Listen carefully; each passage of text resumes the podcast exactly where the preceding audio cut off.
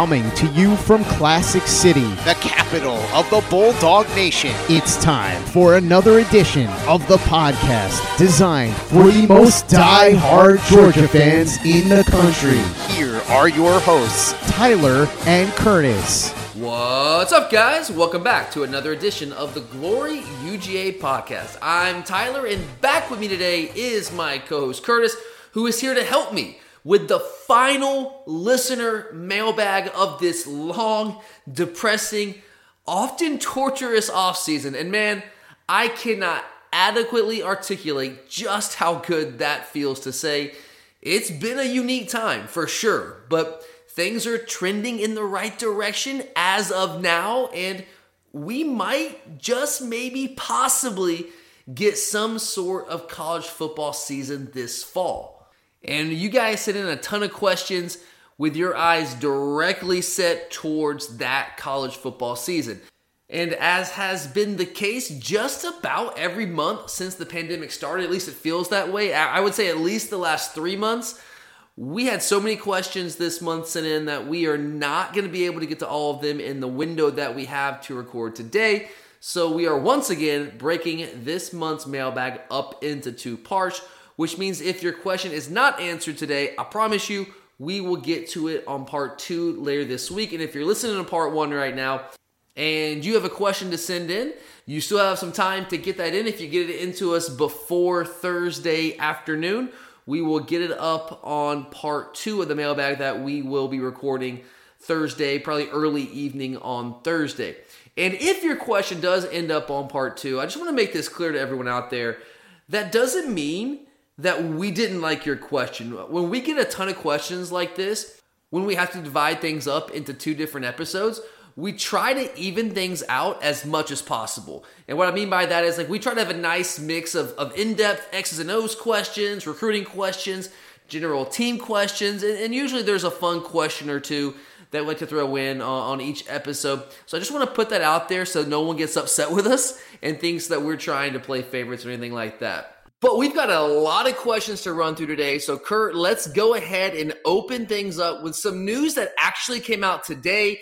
Kurt, I actually don't know if you saw this. I know you were you were in class all day at law school, but did you happen to catch the AP poll that, that hit the news wires today? Yeah, I did catch that. Of course, you know the AP had to put the teams. They said the voting already took place, so they had to include the teams that aren't playing this year.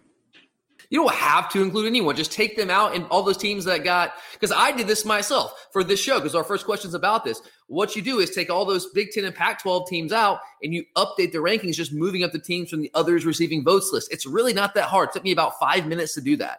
Like it's just a complete joke, like an absolute unbelievable level of ridiculous. I think there was nine Big Ten and Pac-12 teams in the preseason AP poll, and they're, they're saying what week one they're going to take them out, but hey, they're in the, in the preseason. Like just stop, just absolutely stop. But if you guys did not see it, it was released today. And actually, we're recording this on Monday night. So you might be listening to it later in the week. We know that. But uh, we're recording Monday night. So it was released earlier on Monday afternoon.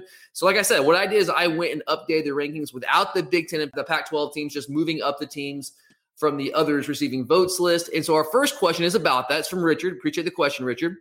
And he asked The preseason AP poll came out today. Do you think Georgia is being overrated or underrated by the media. Also, which top 10 teams do you think are the most overrated and which team is most underrated? I thought this would be a good question to start with today, Curtis, because we can take this in a couple different directions. So let, let's open with the first part of that question. Is Georgia overrated or underrated right now by the college football media? And if you look at my updated rankings here, when you take out the Big Ten and Pac 12 teams, we are number three in the preseason AP poll, my updated preseason AP poll. So at number three, are we overrated or underrated right now? I think we're perfectly rated realistically because you saw what we, what we, were able to do last year with a terrible offense and a stout defense. So we're going to return that stout defense. You just don't know about the offense, but uh, you have to. You're led to believe that with some of the changes we made and things, that it's only getting uh, that will be better. So if we're have a better offense this year, I think it's perfectly placed rate ranking. Honestly, yeah, I, I, think that's a fair way to look at it. Look, I I'm not gonna go on a rant about this. I don't feel that strongly about it. Look, we're talking about one spot. I think Clemson fairly so is probably in the right spot at number one the preseason. I think you can make a pretty strong argument that we should be ahead of Alabama right now based off what we saw from these teams last year and what each team returns. I, obviously, I know a, a, lot of the, the voters out there are holding the offense against us from last year, and I get that we have a whole new offense. But like like you like like we've said all offseason long, our offense is going to be better this year. I I I, will stake I won't say I'll stake my life on it, but I, I did a lot of money on that that our offense will be better this year. It's just a. I mean, let's be honest. It'd be very difficult to be better. worse. Yeah, I mean, you, you could. It, it is kind of. Is it really like one of those situations for you? Like, how could we be worse from last year? Uh, it really feels like that because of how bad we were last year. Uh, and I would say the second half of last year, the first half we averaged like over 500 yards a game. The first six games of the year. Then after that, like really, once Cager went down, we talked about this so so much last year. But after he went down, the offense just spiraled, absolutely spiraled. And certainly the competition took a took a, a, step forward in the in the second half of the season. That had something to do with as well, playing teams like Florida and Auburn, of course. But but still, our offense second half of the year was a totally different unit. Fromm was a totally different guy. We couldn't run the ball with near as much efficiency as we did earlier in the year. But I, I think if you look at this team, yes, the offense will be better. I, I've said throughout the offseason, I think there's an argument to be made. I know it's tough to be better than what we were defensively last year, but I think there's a chance that we could actually be better if you look at all the guys that we have returning and the injection of young talent that we have along with that, getting some guys back from injury, like guy like Tyson Campbell as well. You got guys like Travon Walker and Tyrique Stevenson that really came on late in the season, but they're going to be factors from day one this year, barring injuries. So I think there's a, an argument to be made that we could be better defensively than we were last year, slightly better, or at least right where we were last year. And I think we're going to be better offensively. So if that's the case, then why can't we be better than Alabama this year? And I know people look at the schedule and, people rate they they rank teams in different ways. They use different criteria. There's no set uniform way to rank teams. A lot of people look at the, the schedule. It's like, okay, where are team's going to be at the end of the year. Some people, like myself, when you're talking about preseason rankings and really rankings in general, I just look at it and say, who is the best team right now? Who is the better team right now? And I think you can make an argument that Georgia is better than Alabama right now. We saw the issues Alabama had defensively last year. Should they get Dylan Moses back? Was that going to fix all the issues they had, especially when you use a lot of their key players in the secondary? I, I, I don't know. The answer is yes right now. You lose your best interior lineman in Raekwon Davis. So I, I really don't know if Alabama is going to be better than us. But look, again, we're talking about one spot. I'm not going to like scream and yell about that. It's fine. So I, I think you could say that we're kind of fairly ranked right now. Being in the top three, I think that's about right for where we where we should be at this point, somewhere there in that top three. But what about the next question here, Kurt, that Richard threw at us? Which top ten team do you think is most overrated? And guys, I think last year, by the way, was the first time since I believe 2001 when every single team that was ranked inside the top 10 in the preseason actually finished the season ranked. Every other year since 2001, before last year, there's always at least one team, sometimes two teams that were ranked inside the top 10 in the preseason that not only did they end up the season outside the top 10, they ended the season completely out of the AP top 25. So, Kurt, if you're looking at that top 10 this year, I know you don't have it, you might not have it right in front of you, but I can read off you. This is my update list. You said the Big Ten and Pac 12. Yeah, I've got it. I've got it in front of me. You got it right here. Okay. So, which top 10 team do you think is most overrated that might be that team that drops completely out of the rankings when it's all said and done? I'm gonna go with LSU. Um, I honestly just don't know how much you're what you're getting with Myles Brennan.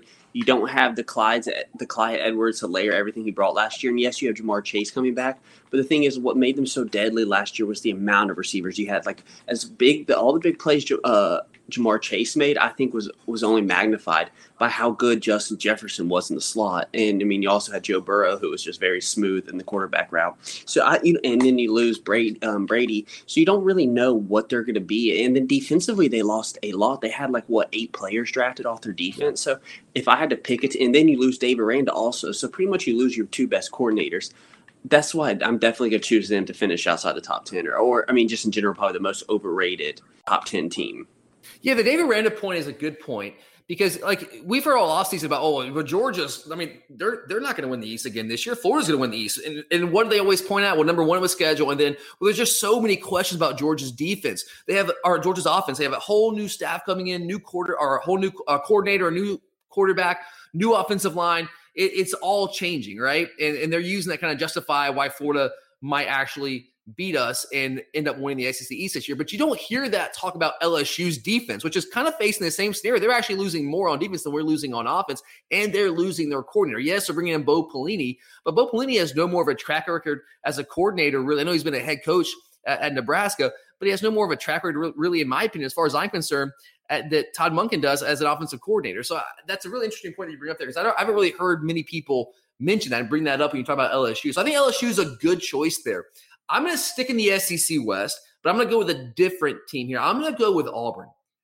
I'm just not seeing it this year. I, I, I, do not see, uh, even with the fact that we have like 40% of college football not playing this year, the Big Ten, the Pac 12, I'm just not seeing Auburn as a top 10 team right now. I, I just don't see it. I'm not buying it right now. Their defense was what won them games last year. We know that. But if you look at defensively, they lost all their best players. You lose Derrick Brown, Marlon Davidson, Noah Igbinoghene. They lose basically their entire secondary outside of who I think was their weakest link in the back end, which is Christian Tutt, their star. He's coming back, but that's about it in their secondary. They're going to be relying on guys like Big Kat Bryant. I mean, I was reading Auburn practice report over the weekend, and they were really playing up Big Kat Bryant. And I'm like, man, really?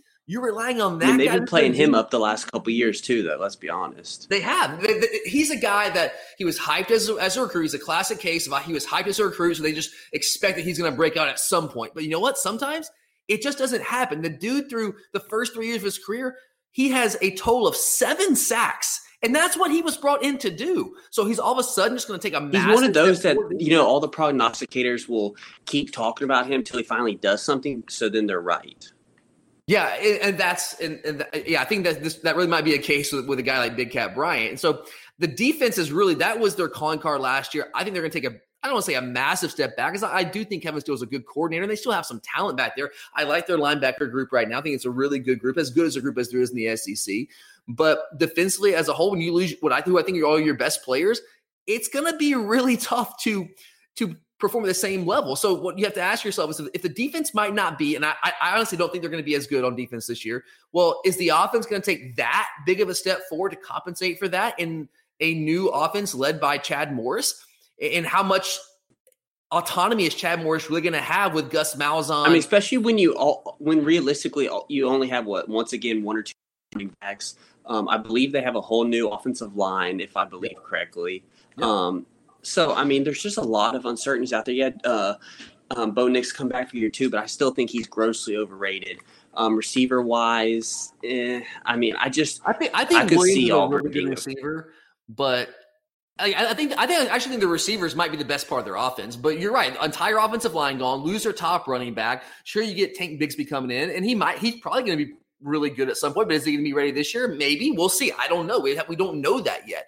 And you mentioned Bo Nix. Like I'm still, I call me crazy because I know people just like it's just an assumption now that Bo Nix is going to be a superstar. I'm just not convinced based off what I saw from him last year that this guy is an elite quarterback. I mean, he completed. I know he's a freshman last year. I get it, but 57% of his passes were completed. Just a little over 2,500 yards. He started every game last year. Only 6.7 yards per attempt, 16 touchdowns and six picks.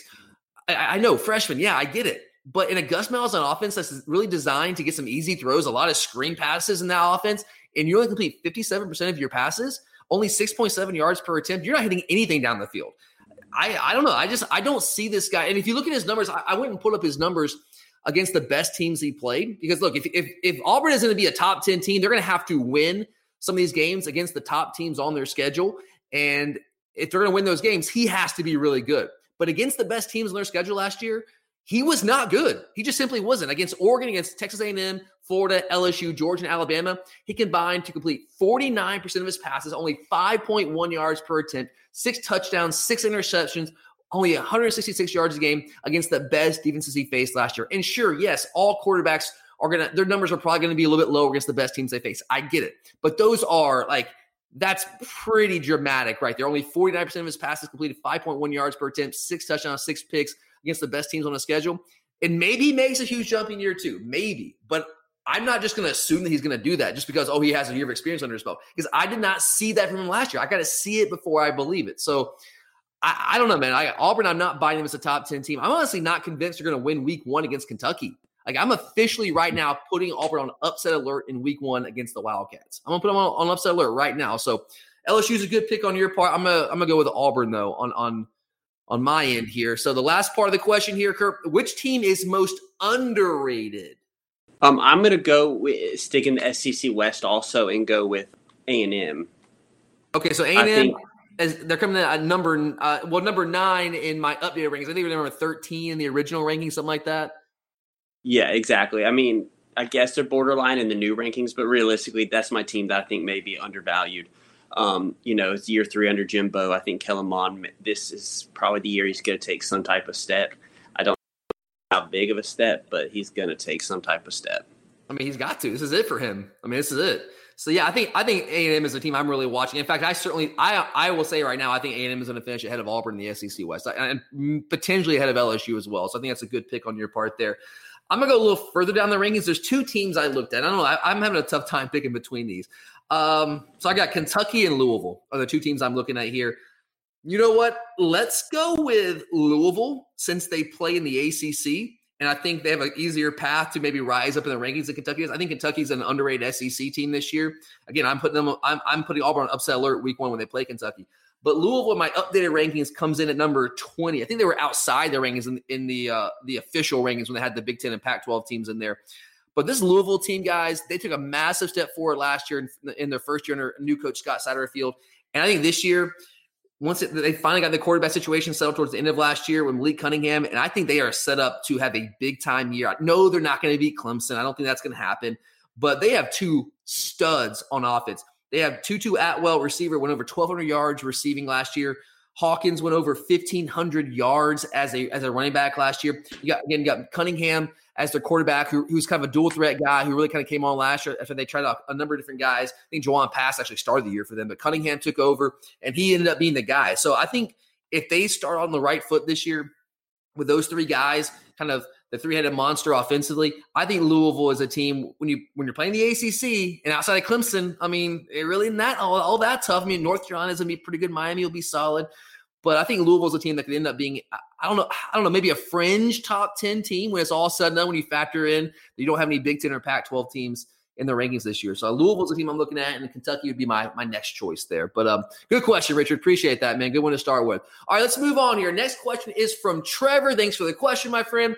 He asked, a lot of people have been saying that this year's national champion will have an asterisk next to it because of the Big Ten and Pac 12 opting out of the season. With Georgia's luck, and you're exactly right, this would be the year we win it all. Wouldn't that be our luck, man? Do you ag- agree or disagree with those people and why?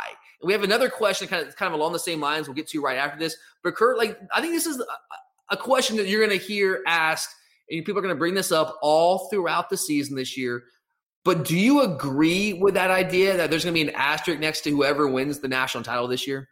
From the SEC, ACC, Big 12 perspective, no. But from everyone else, yes, especially from the Big Ten with Ohio State and Penn State, they'll be the ones. Shut your face, guys! Ohio Shut State, you know, collective faces. You are voluntarily forfeiting the season. That's your fault. Deal with it. Exactly. In Ohio State, always, even when they got left out, they always make the argument that you know it's an asterisk because they weren't in there to play for it. Um, you know, the years where they were left out as the number five seed and stuff.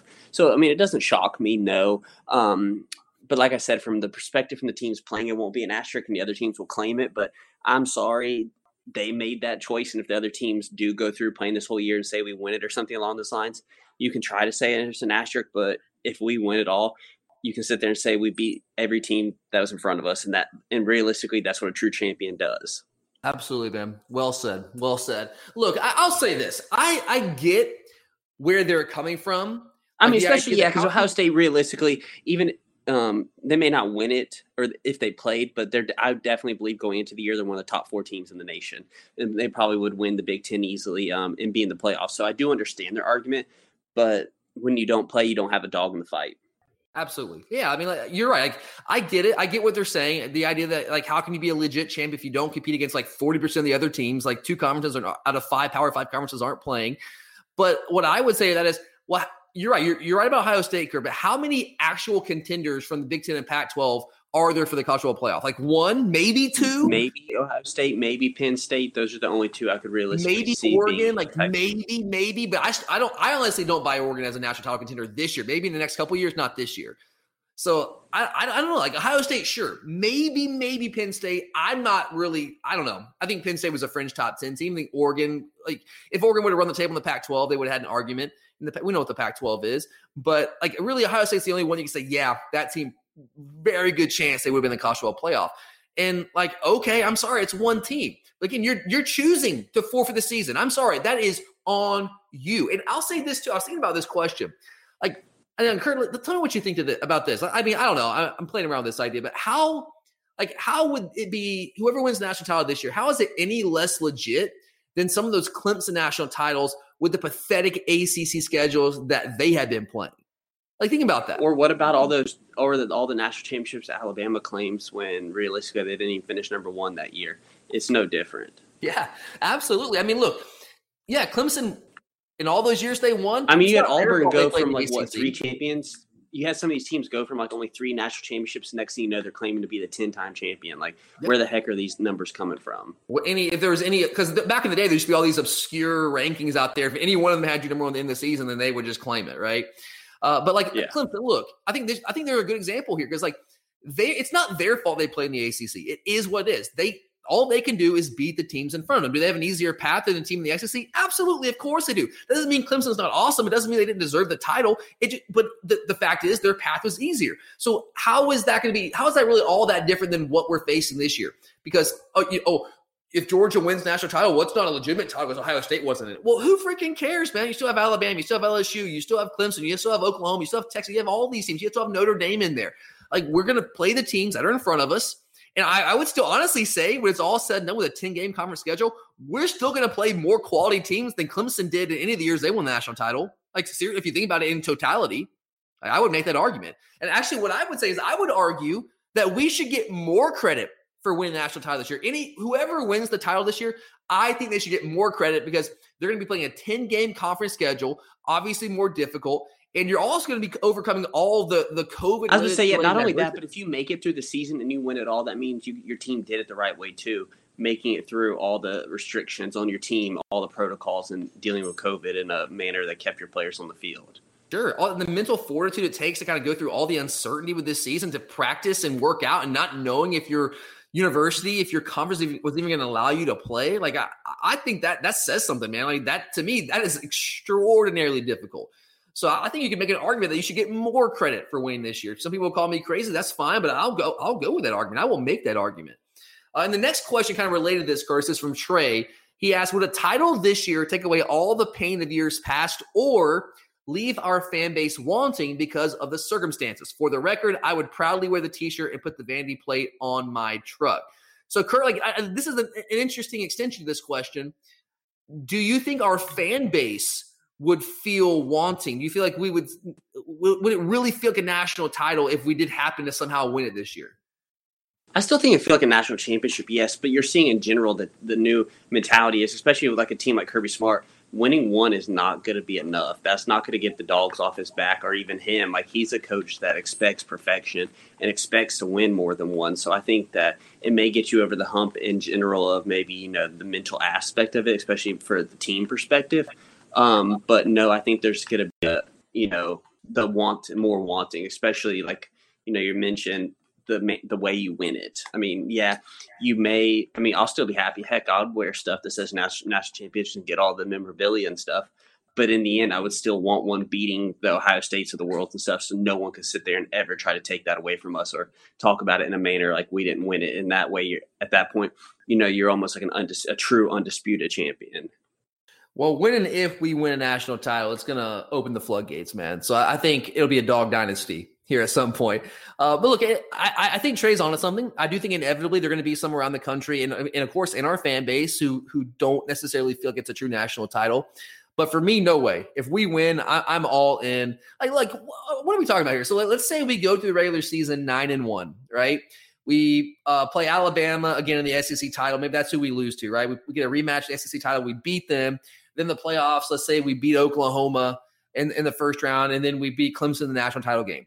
Like you're telling me that team didn't deserve to win a national title? Really? Is, I would disagree. Are we going to make that I, argument? I, am with you.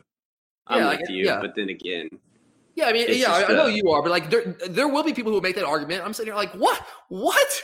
Look at our shoot. Our, even when you win undisputed, there's there's still someone there making some argument how you got lucky. And that's fine. Let them make that argument. I I'm not listening. I'm not listening. So uh, yeah, look, I, know that people are gonna make that argument. I know people in the fan base will feel that way, but not me, man. Uh, I'll take it. I'll take it. Especially like with the schedule we have this year, especially that front end of that schedule, and you get through the college football playoff because they're. I mean, again, Ohio State's really the only legitimate team I think that could be in the playoffs this year. That's not going to be able to be in it. So I'm no, I'm not buying that at all. And I will. I'm with you, Trey. I'm wearing the shirt. Every bit of memorabilia, plates on my on my on my on my car, everything, man. Whole nine yards. It's happening for sure. Hell, I might even try to get a ring somehow. I don't know. I'll find one. I'll find a way somehow. Uh, but anyway, let's move on here. We got Alexander up next, longtime listener. Always appreciate the, the questions, Alexander. He asked, with the NCAA essentially giving a free year of eligibility to everybody, who are some players you could see coming back for a fifth or sixth year in 2021? And in case you guys missed this, what Alexander is referring to is the NCAA did come out and say that every player in the country this year, whether your team plays or not, is going to be allowed to have an extra year of eligibility. They basically don't have to count this year against their eligibility. And I, this is what I was alluding to a couple weeks ago when we were talking about like the whole controversy over are they going to play and not going to play, and the Big Ten's not going to play, the Pac-12's not going to play, so they're going to give those guys an extra year of eligibility. And I, I was saying you can't do that because that puts the SEC, the ACC, in the Big 12 if they play at a competitive disadvantage moving forward. And the NCAA clearly agreed with me, and they just said, well, we, we can't just favor two conferences. So we're just going to say everybody gets a, a free pass this year. No, nothing counts as their eligibility, no matter if you play or not. So, Kurt, I, I think this this is an interesting question. Is there anyone on our roster that you could see coming back for a fifth or sixth year in 2021? I think you definitely got to look at the offensive line. I mean, two guys that come to mind right away are Justin Shaffer and Ben Cleveland. Um, you know, I think both those guys have places that they can improve on for their team uh, in their art craft and everything. So just looking offensively, those are the two that jump to my mind right away. Yeah, Shaffer is a guy I have on my list here. And I, I think when I, when I was thinking about this question, here's what was going through my mind. I think it has to like if you're thinking about what guys might come back for an extra year that would have otherwise exhausted their eligibility this year. I think it has to be guys that see value in coming back and that it could coming back could significantly raise their draft stock. Maybe a guy who hasn't really played that much in his career, but, but sees a lack of depth at his position next year. Maybe a guy who's battled injuries. Um, those kind of guys, I think, he, or who you have to look for. I think Justin Shaffer is a guy who's battled injuries. This is really gonna be his first year. There's a chance to be like the guy as a starter from from day one. Another guy I'm gonna throw out here, Curtis. What about Mark Webb? Oh, that's definitely a guy. Yeah, I mean, I was trying to think of some defensive guys. Um, because he's I mean, Mark, Mark Webb, guy who came as a receiver. He has developed and gotten better every year, but he's still, I mean, still, I think learning how to play that position. So another year learning how to play that position, and we're going to have a, we're, we're, losing a lot of guys in the secondary next year. I think Webb could see some playing time, maybe outside of star, maybe actually a cornerback. He could compete for that job. So I, I think he might be a candidate who might potentially come back, and I would welcome him back with open arms. What about Julian Rochester? Oh, I mean, he may have a grandchild by then, but heck, he would be back. Dude, I, I was looking at uh I was going through the roster today, like looking at this thinking about this question. So I just kind of went up and down the roster, like, okay, who who might be coming back? Who could who could fit this profile? And I saw Julian's picture and I clicked on, I was like, oh my God. Julian Rochester looks like he like we've said this before, but he truly like guys go to the, go to the roster page on GeorgiaDogs.com, pull up the roster and look at Julian Rochester's picture. The dude looks like he's 48 years old. Had, he, he, he might have like he's the team chaplain or something. I mean, he's almost like the new Jonah Hayes of the team, or you know, jo- or jo- I don't know which Jonah it is when it comes to football. Um, yeah. But I mean, that's almost who he is to the team. Yeah, it's crazy, man. I, I was thinking about like God, I can he even relate to the like the freshman on the team anymore? Like this guy, I don't know, man. But like he's a guy I think about like missed all like basically had a red shirt last year, was injured late 2018, and he's come back this year. But like he's not a guy anyone's really talking about right now as like an NFL guy. So maybe you know he comes back and says, you know what, let me let me give it one more shot. Let me see. You know, I, I would probably be literally 24, 25 years old if he came back again like and if that you're just that much bigger and stronger than everybody else and that much older like hey maybe maybe you could catch some eyes in the nfl uh, you know and, and and catch on somewhere so maybe he's a guy but outside of those guys i mean i went up and down the roster those are the only three Shaffer Webb, and Rochester that really were kind of coming to mind for me. Maybe I'm missing somebody here, but I think those three, maybe Cleveland. That's a good argument there too, Kurt. That could kind of fall in that category. All right, next up, uh, somewhat related. There's a question from Mark and Kurt. You were actually you were we were talking about this question a little bit last week. But Mark asked, with all the talk about players from the Big Ten or Pac 12 transferring out to play this fall, which position might Georgia look at trying to bring in a transfer from one of those conferences? So, Kurt, I know this is a question that was on your mind. How, where would you go with this? If I had to pick one player, um, I'd probably go on the offensive line, especially say like uh, Sewell or someone at the tackle position. That's who I would probably try to solidify. As good as I think Salyer may be, you still don't know what to expect and things like that. So if you were able to get a, st- a stud left tackle and then move Salyer to right tackle, all of a sudden your offensive line is stout. Yeah, great point. So we still have a or, question. Or, right tackle. I mean, realistically, I'm only looking on the offensive side of the ball. I'd look at a tackle, some type of running back that may be more established, or a wide receiver. That's exactly what I've got here, man. Like, because I think when you're answering this question, I think you're, you're having to look at, at guys who are looking to play immediately. If a guy's transferring, he's probably gonna be looking to play immediately. So where do we need immediate help? I, I think you're right. Offensive line, because replacing four-ish starters, if you want to say that. Although Ben Cleveland's got plenty of starting experience. A big-time wide receiver that would be opposite George Pickens. I mean, that would make us. I mean, I love the young guys they have on the roster right now, but a, if you can throw in a big-time, legit target right now that's that's done it, whew, man, that that really kind of uh, that changed the game for us offensively. And maybe safety depth. I, I like the top two at safety Lewis Cine and Richard LeCounte, but I don't know if we have great quality depth behind them right now. So maybe somebody, but I don't know who's going to come in just to be like a depth piece. Like these guys are transferring, are probably going to want a place they can start right away. But definitely offensive line, definitely wide receiver come in that can play right away. Those are the positions that I would certainly be be kicking the rocks around with if uh, if the NCAA doesn't allow these guys to transfer out. Um, all right, next up, we got a question from uh-huh. Evan. This is a good one here. Evan asks, How did we let another elite in state quarterback leave the state? Gunnar Stockton is only the latest in the line, going back to Deshaun Watson, Trevor Lawrence, and Harrison Bailey and Max Johnson last year. So Kurt Evan is not happy that we let Gunnar Stockton. For you guys don't know who he is. He's quarterback from Rabun County, not too far from Athens, and he has recently over the weekend committed to South Carolina. It was down to us or us or South Carolina. He ends up going to the Gamecocks.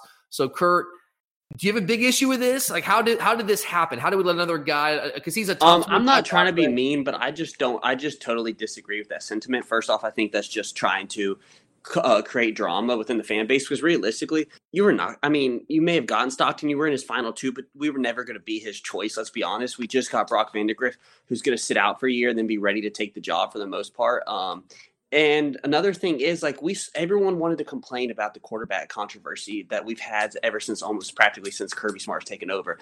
And yet once again people are wanting to get back, right back into a controversy like that. Um, you know, with someone like uh, Gunnar Stockton. Uh, so I think that's a crazy sentiment that you want to say, "Oh, we let him out." Um, you know, that was the same thing everyone was saying when we let Vandagriff go. Well, in the end, we got our guy. Um, and, and, I think so. I think first off that that needs to be put into perspective that when you already have Brock Vandagriff ahead of him, who's more likely going to be sitting out a season with JT Daniels, it's hard to recruit a guy of that nature and say, you know, you can come in and be on equal footing because you're not. Vandagriff's coming off a redshirt year where he gets to sit there and learn. And so I think that is a ridiculous sentiment to think that we just let him go or, you know, that you know, we just lose out on another guy. And first off, to throw in Max Johnson in that argument is pretty ridiculous because I don't think Max Johnson, Max Johnson is anywhere near the type quarterback of the Deshaun Watson or some of these other guys that, that's being mentioned in this sentiment. And then second of all, you also have to look at recruiting for the future. Not only are we trying to keep the guys happy that we have in certain things, as you know, as we saw, people weren't happy um, with one one guy leaves and another one stays because they go do well, then all of a sudden it's like, well, shouldn't it have been handled differently? So once again, like that whole controversy I was talking about, and then the fact is also there's quite a few good quarterbacks in the class behind Gunnar Stockton. So you you have to as we're learning, you really have to watch this class separation. This Because and we don't know how rules are going to change where guys could maybe get one free transfer and then be good to go. And if that's the case, then what do you do if you realistically have one of those guys and then you're back into a situation like we were last year? Jake Fromm was really the only option on, on the roster. Um, and if we got injured, we were completely screwed. And so I think you have to also look ahead. And that's where I, you know, want to look ahead at you know they're looking at people like the Manning child, the uh, MJ Morris. I don't know where he, what school he's at now because I do know he he's transferred again. I think he went back to Pace Academy. Yeah. Um, but either way, I think that it's just it's got to be mentioned. And I'm also going to sit here and not say it's over for Gunnar Stockton. Like I mentioned before, we lost Brock Vandagriff, but we pulled him back into the fold. And Stockton had a great, especially once um, we got Vandagriff, and then they, um, South Carolina hired Bobo and Connor Shaw. It's kind of over for him in the most part. But then again, we don't know if they're going to be on staff come next year. Um, the way South Carolina is, because people are like, "Oh, South Carolina's not going to move on." From Muschamp because they got Gunnar Stockton in the waiting. Well, you can't just keep a coach for two years just because of one player. And once again, that one player may not be enough to win you at all. So if they do move on from him, you're right back in it where we finished number two, kind of like with Vandagriff. I feel like we finished number two with him at the time. And when he decided he didn't want to go to Oklahoma, we were there with waiting arms. Yeah, Kurt, everything you said there, I mean, that, that was a great breakdown of this situation. I, I think you have to look at context here. So one thing I would say, I'm not going to hold this one against Kirby Smart and company because there's a lot of context. And if you look at all of those quarterbacks that Evan mentioned in the question, Deshaun Watson, absolutely 100%. That was a miss, but there was some context there too. Deshaun Watson wanted to come to Georgia early in his high school career. We just prioritized Brice Ramsey over Deshaun Watson. That was a mistake, obviously. And uh, he ends up going to Clemson, and there's there's no taking that one back. That was a miss, 100%. But Trevor Lawrence, guys, when he came out of high school, there were two elite quarterbacks from the state of Georgia Trevor Lawrence and Justin Fields. We were never realistically going to get both of those guys in the same class. That just wasn't going to happen. And we ended up getting Justin Fields. Trevor Lawrence goes to Clemson. I know the thing didn't work out with Justin Fields, and you can, that's a whole other scenario situation. You can hold that against Kirby if you want, but landing one of them, we got one of those guys. We we're never going to get both those guys in the same year. Harrison Bailey, I used a fringe top 100 guy out of Marietta High School. Yeah, I don't even year. think of Harrison Bailey as a, a, miss. I mean, I think him and Max Johnson were just kind of what was just there last year. I don't think the quarterback group last year was all that strong. And with Harrison Bailey, he he got better as his high school career went on, but there was never really much mutual interest on either side uh, in that situation. Max Johnson, good player, solid kid, man. But look, I, I live in Athens. I've seen Max Johnson play in person a couple times, and I'm I'm I, every time I left the game I'm sitting here, I'm like, man, I'm not sure what people are seeing him. And he ended up being, now he was a highly rated guy early on, ends up being outside the top 250. I don't wish anyone ill. I wish him the best of luck, but I don't see him as a miss. I, I just don't see that. Uh, and I was hoping with the addition of JT Daniels that, that it, kind of, would kind of help here with Gunnar Stockton because I think Gunnar Stockton's a really good quarterback. I'd love to have him on the roster for sure. He's a 2022 guy, uh, by the way, everyone out there, just in case you, you weren't clear on that. But I was hoping with Daniels, it might create a situation potentially where, where Daniels starts in 21, then he leaves for the NFL and then Vandagriff or Beck or Mathis, none of them have a, a year of full starting experience on Gunnar Stockton going into the 2020 year, and that would be a, a, truly 2022 year, and that would be a truly wide open battle. But there were just too many influences working working against us in this one. Kurt, you alluded to all those uh, with Bobo and Connor Shaw. Let me go into a little more detail on, on what the connections were there. Mike Bobo's dad used to coach at Rabun County and was for a, long time and was in, influential in developing Gunnar Stockton at a young age as a quarterback. So there's that that connection right there with Mike Bobo. Then Jaybo Shaw, who used to play at, Georgia Southern, is the head coach currently at Rabun County, where Gunnar Stockton plays. That is his head coach. And his brother Connor is a South Carolina legend. We know that. And oh, yeah, he just got the job at Carolina as the new director of player development. So there's another major connection. And plus, it's much more wide open of a path to being the starter at South Carolina than it is here right now. I mean, our quarterback because yeah, Hilinski will more than likely be gone by the time uh, Stockton gets there. I mean, Stockton, uh, Hilinski will almost certainly be gone. I, I mean, let's, let's see. Hilinski will be a sophomore this year, and 20, 21 will be a junior. So at, at the very, at, at, the most, Hilinski will be a senior, right? So he'll have to sit one year. And there's really no one else there in that quarterback room besides Hilinski. And I'm not sure Hilinski's a long term answer anyway right now. So it's just a much easier path to playing time. And in quarterbacks nowadays, with all these guys transferring, only one quarterback can play. So these guys are, you know, they take where can I play the quickest? They take that very seriously in these decisions. They don't want to have to transfer out. And there's just no class separation between him and Brock Vandagriff. And I, I think Brock Vandagriff is the better prospect. You got to take him if Brock is willing to come here. So when we landed Vandagriff, it made it a lot tougher to land either Stockton or MJ Morris out of Pace County. So I, I, it sucks. It's just kind of the situation. Stockton's a good player. I'd love to have him. I don't cherish the idea that he is, or relish the idea that he's going to be playing at South Carolina. But I will say this, Kurt, you kind of alluded to this as well. It does give us a much better shot at landing Arch Manning in 2023. And that is Cooper Manning's son, who's supposed to be the next great all. I mean, I haven't really seen this guy play much, but from all accounts, he's supposed to be the next great quarterback prospect. So it'll give us a much better chance there with a full year of separation, or I guess two years separation between Vandagriff and Arch Manning. So look, God bless the kid. From every, everything I hear, Gunnar Stockton's a great young man. I wish him the absolute best, but I am certainly not going to be Kirby Smart up over this one in, in, in any way, shape, or form. No, I mean, just because he's in the state of Georgia too doesn't mean that everything's pushing him towards Georgia. Totally agree. Yeah, absolutely. There's sometimes there's other influences that that can be a little bit more uh, important than just the fact that Georgia's the home state school. Absolutely. Uh, all right, moving on here. We got a question from Cliff. Always appreciate it, Cliff. Cliff is asked about the offensive line. He says, has, has, Trey Hill fixed the snapping issue? I don't mean to be negative, but it has cost Georgia before, and he's, he's right, it has. In fact, he, should he be playing guard, not center? He's an incredible football player. Don't get me wrong just bringing up the concern and wondering if he really belongs at center. I think this is a fair question because we have seen some of those snapping issues. So, what's your take on this?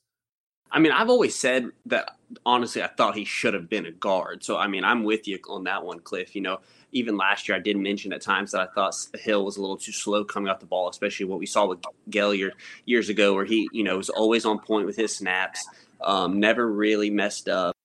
And then, you know, he would just, uh, explode off the ball, and that was where something where uh, Hill really struggled.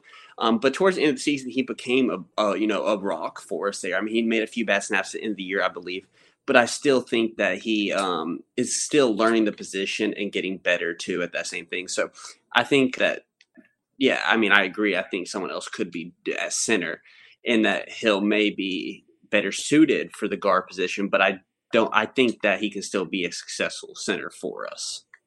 Yeah, I'm just going to kind of echo what you said here, Kerr. I, I agree. I've always felt, and I agree with Cliff here as well, uh, that that that Trey Hill's probably more of a natural guard than he is a center. But I think the fact is, right now, when you look at our offensive line, is we just have a number of guys who can play that position, that guard position, position more so than we have the guys that are a fit at center. We don't, we just don't have as many. Because that was the quickest way for him to get on the field was those injuries. Yeah, absolutely. I mean, if you look at what we had last year, okay, we have Solomon Kindley, Ben Cleveland, Cade Mays, Justin Shaffer, and Trey Hill. I mean, Trey Hill could certainly play guard, but not many of those guys could really play center as well as Trey Hill could play. So I think it was just kind of the situation that got him in that center position. And I think until we find a guy that we feel more comfortable with at center, I think he's probably going to stick there. Now, I would say maybe Sedrick Van Pran, who I think I think very highly of coming in this year in this 2019 or this 2020 recruiting class he's a guy that I think is going to be a very good center player, uh, center prospect for us. I think he can become that guy. Maybe he becomes that guy next year, and then Hill is able to move to guard next year when we're losing Ben Cleveland, you're losing Justin Shaffer potentially. That's if Hill sticks around, but yeah, yes. if, yeah, sure, because Hill's a he'll be a junior this year. He could potentially go pro. So I, I totally see where you're coming from, Cliff. I just think the fact is we have a lot of guys that can play guard and not as many guys that can play center at a high level. And the snapping is a concern for me. It, it has hurt us at times. Look, one bad snap can cost you a game, man absolutely can cost you a game at the wrong moment. It, it certainly can. So like that is a concern, but I just I, I obviously he's he's the guy that we feel most comfortable with right now. And if he has some of those issues, like I'm I'm, I'm guessing all the other guys that that were in contention to have even more issues. So uh, not maybe a perfect situation, but I think it's the best of the situation, the best that we can make of the situation right now. But a good question there for sure. All right, up next we got a question from Justin who's asking about a commitment that we got today, actually, on Monday. He asked, What can you tell us about the newest commitment, Dejon Warren? If you guys missed it, he is a Juco, the number one cornerback Juco prospect, number two overall Juco prospect in the country, coming out of, out of uh, the Juco ranks this year, and he committed on his 21st birthday. So, Kurt, what what kind of prospect is Dejon Warren? Um, to me, he's a better, he's a rich man version of DJ Daniel. Um, just in that version, I'm saying someone that can come in and start right away for you. But I say the rich version because this he's a better, better athlete and just I think a better player generally. Longer, quicker guy. He runs a sub four four um, forty, and he just plays the ball really well, What really well in the air. Um, the one thing I really pick up on him is he's not one of these guys that um, he's like the exact opposite of Tyson Campbell. Where Tyson Campbell struggles playing the ball, he has to play the person. This guy plays the ball. He, I mean, you could, the wide receiver can do anything they want, you know, juking and doing all these things, but the guy's gonna sit on that ball, and and that's where he's gonna go after. And um, I just love the guy, the way he plays the ball in the air. He's really good um, with his uh, ball skills of catching the ball and doing all those different things. And then uh, one thing I think that's really undervalued, um, you know, we're talking about how he's long and quick and things like that. The guy can come up and lay the wood. Yeah, man. I love this guy. Uh, I put out a most wanted list uh, a couple weeks back, and he was just outside the top five. He came in at number six on my list. I love this guy, man. I I love what you said there. That's a, that's a great analogy. He's a rich man's DJ Daniel. And like I love DJ Daniel. I think DJ DJ Daniel might be like he might have been our best cornerback last year. Like he really in reality, I think he might he Yeah, it's nothing against DJ Daniel. It's just the fact that like, you know, his the impact he had is what yes. you're going to see from this guy. Yeah, Dejon Warren is more of a plus athlete, which is what you were saying. And that's like DJ Daniel was really good. He is really good. But Warren is just a better overall athlete. I mean, he is he's a stud. I think he's an immediate impact type guy. Uh, like I said, number two JUCO prospect in the country coming out of Lackawanna Community College, uh, about six foot, 175, 180 pounds. He looks bigger than that, though. I don't know how accurate those measurements are, but that's scored in 247. Uh, but he's an extraordinarily explosive athlete, like you mentioned, like sub four four, right around four four speed. I don't know if that if those numbers, I saw those numbers too. I don't know if those are laser time or not, but but you watch his game tape, man, like he's got game speed. It, it, it looks legit, and he has. You're right, Kurt. I like what you said comparing him to Tyson Campbell. The ball skills that's the difference. Outstanding ball skills. Also, as you mentioned, definitely does not shy away from contact. Maybe a smaller frame, but he will hit you. He's a very aggressive player. Um, great hits, quick reflexes, and I think he plays with good technique. That's only going to improve once he gets here with our coaching staff. So I I love this guy, and with all the guys we're losing, like, we could potentially lose our top three corners next year. We could potentially lose Tyson Campbell, DJ Daniel, and uh, Eric Stokes as well, potentially. And maybe Campbell comes back. I don't know. He has a chance to, but we're going to lose Daniel. We're going to lose Stokes. So there's a chance that Warren can come in and be a starter right away. And I think he's got the makeup to be that kind of guy. Very, very excited about that commitment for sure. Big time commitment. All right. And last question here today, guys, Curtis.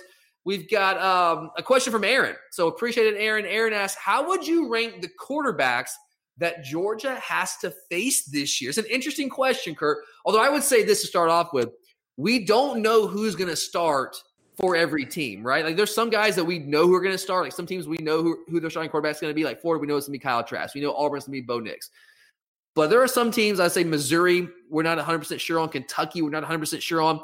It could be Terry Wilson coming off of injury, but it also could be Joey Gatewood, the transfer from Auburn. We're not 100% sure there. So not every team that, that we're playing do we know who their starter is going to be. So Kurt, of the guys that we know, I know it's kind of putting you on the spot here, but yeah, uh, I'm gonna I'm gonna stick with the top three, and that's what I, how I'm gonna do it. Yeah, I'm gonna. I, while I don't think he's the best quarterback in the SEC, I'm gonna go with Kyle Trask to begin with because I think that we know what he is, and I think he fits the offense of Florida decently well. He's not the mobile type, but he fits the offense well, especially from a passing perspective. Um, number two, I'm going to go with Mac Jones. Um, I, once again, I don't think he's the most talented quarterback, but the offense he has built around him and things like that, and put him in a position to be successful. Um, he Are knows you do. Ball. Going to be that Bryce Young? Um, I think Bryce Young was is was disadvantaged by the fact of the Corona hitting when they didn't have a spring practice. So I think that in the fact that there's no really, um, you know, Sisters of the Poor games, that let him get in there and get a lot of experience that he could really use to his advantage and I think Mac Jones is smart. He knows what to do with the ball. He's going to protect the ball for the most part. Um, so that's why I'm going to go with him, number two. And then number three, I'm going to go with Bo Nix. Okay, fair. Uh, I don't have a great amount of disagreement with you here. I would flip flop Trask and Jones. I, I, think what I saw from from Mac Jones last year, granted, a much smaller sample size than what we saw from Kyle Trask. I liked what I saw from Mac Jones a little bit more. I think he's got the chance to be a little bit more explosive down the field. Kyle Trask is a good quarterback, a good, safe, solid quarterback. Like we said all offseason long, he's a good player. Safe, solid, but he is not a game changing quarterback, not in my opinion whatsoever. In fact, who I would put number one is a guy who hasn't played in the SEC. I would put KJ Costello from Mississippi State at number one. I put him up there number one right now. Yeah, he's a guy that thinks he's proven more than any quarterback on our schedule this year. His best year as a sophomore at Stanford completed 65% of his passes. 3,500 yards passing at Stanford, who doesn't really throw the ball under David Shaw, 8.6 yards per attempt, 29 touchdowns, 11 picks. In his career at Stanford, 49 touchdowns to 18 interceptions. This guy's played more and has more of a track record than anybody that plays the quarterback position on our schedule. I will put Mac Jones just slightly above Kyle Trask. I'm not going to argue with anyone who has Kyle Trask above him. I, I, that makes sense to me. I just think Mac Jones can do a little bit more. Mac Jones is a little bit more mobile as well. I think that has to factor in. To any conversation you're talking about quarterback play this year. And Jones's numbers are actually better than Trask. Yes, Mac Jones has some ridiculous receivers to throw to, but Trask had some really good receivers to throw to as well last year. He one of the best tight ends in the country, if not the best receiving tight end in the country. You got Van Jefferson, who's an NFL player. Uh, you have Swain out there. You Yeah, Cleveland. He has some good receivers too, but Mac Jones 69% of his passes he completed last year, 10.7 yards per attempt. Yes, great receivers. I get it, but still, that's impressive. 14 touchdowns, only three picks. Yep, two of the picks were pick sixes that cost him a game against Auburn, but the guy played really well against some good defenses last year, and he wasn't the guy from the get go. Trask, good numbers 67% completion percentage, 8.3 yards per attempt, 25 touchdowns, seven picks. I just, it's more of a preference for me. I just think Mac Jones, I would take him a little bit above Kyle, Kyle Trask right now. I would have Bo Nix coming in number four. I, I, we mentioned him earlier, so I'm not going to go into too much detail there. I would come in number five, just outside uh, the top four. I would have Jarrett Guarantano, who I think gets a lot of flack and deservedly so at times, making some really boneheaded decisions. Like he has some Felipe, some Felipe Franks in him. I think he's a good player, talented guy, but just makes some catastrophic decisions. Like the road decision to try to do the quarterback sneak against Alabama and he fumbles in the end zone, they return it for 100 yards for a touchdown, completely changed that game. Uh, then I would go with, with uh, Felipe Franks ahead of Ryan Hilinski. I would go with Franks ahead of, of Hilinski right now because I think that Franks is more physically gifted. Yeah, make some of those catastrophic mistakes. But I think he's more gifted than, than Hilinski is. He's a better dual threat guy. And Hilinski really did not impress me all that much last year. He really tailed off for the ends of end of last year.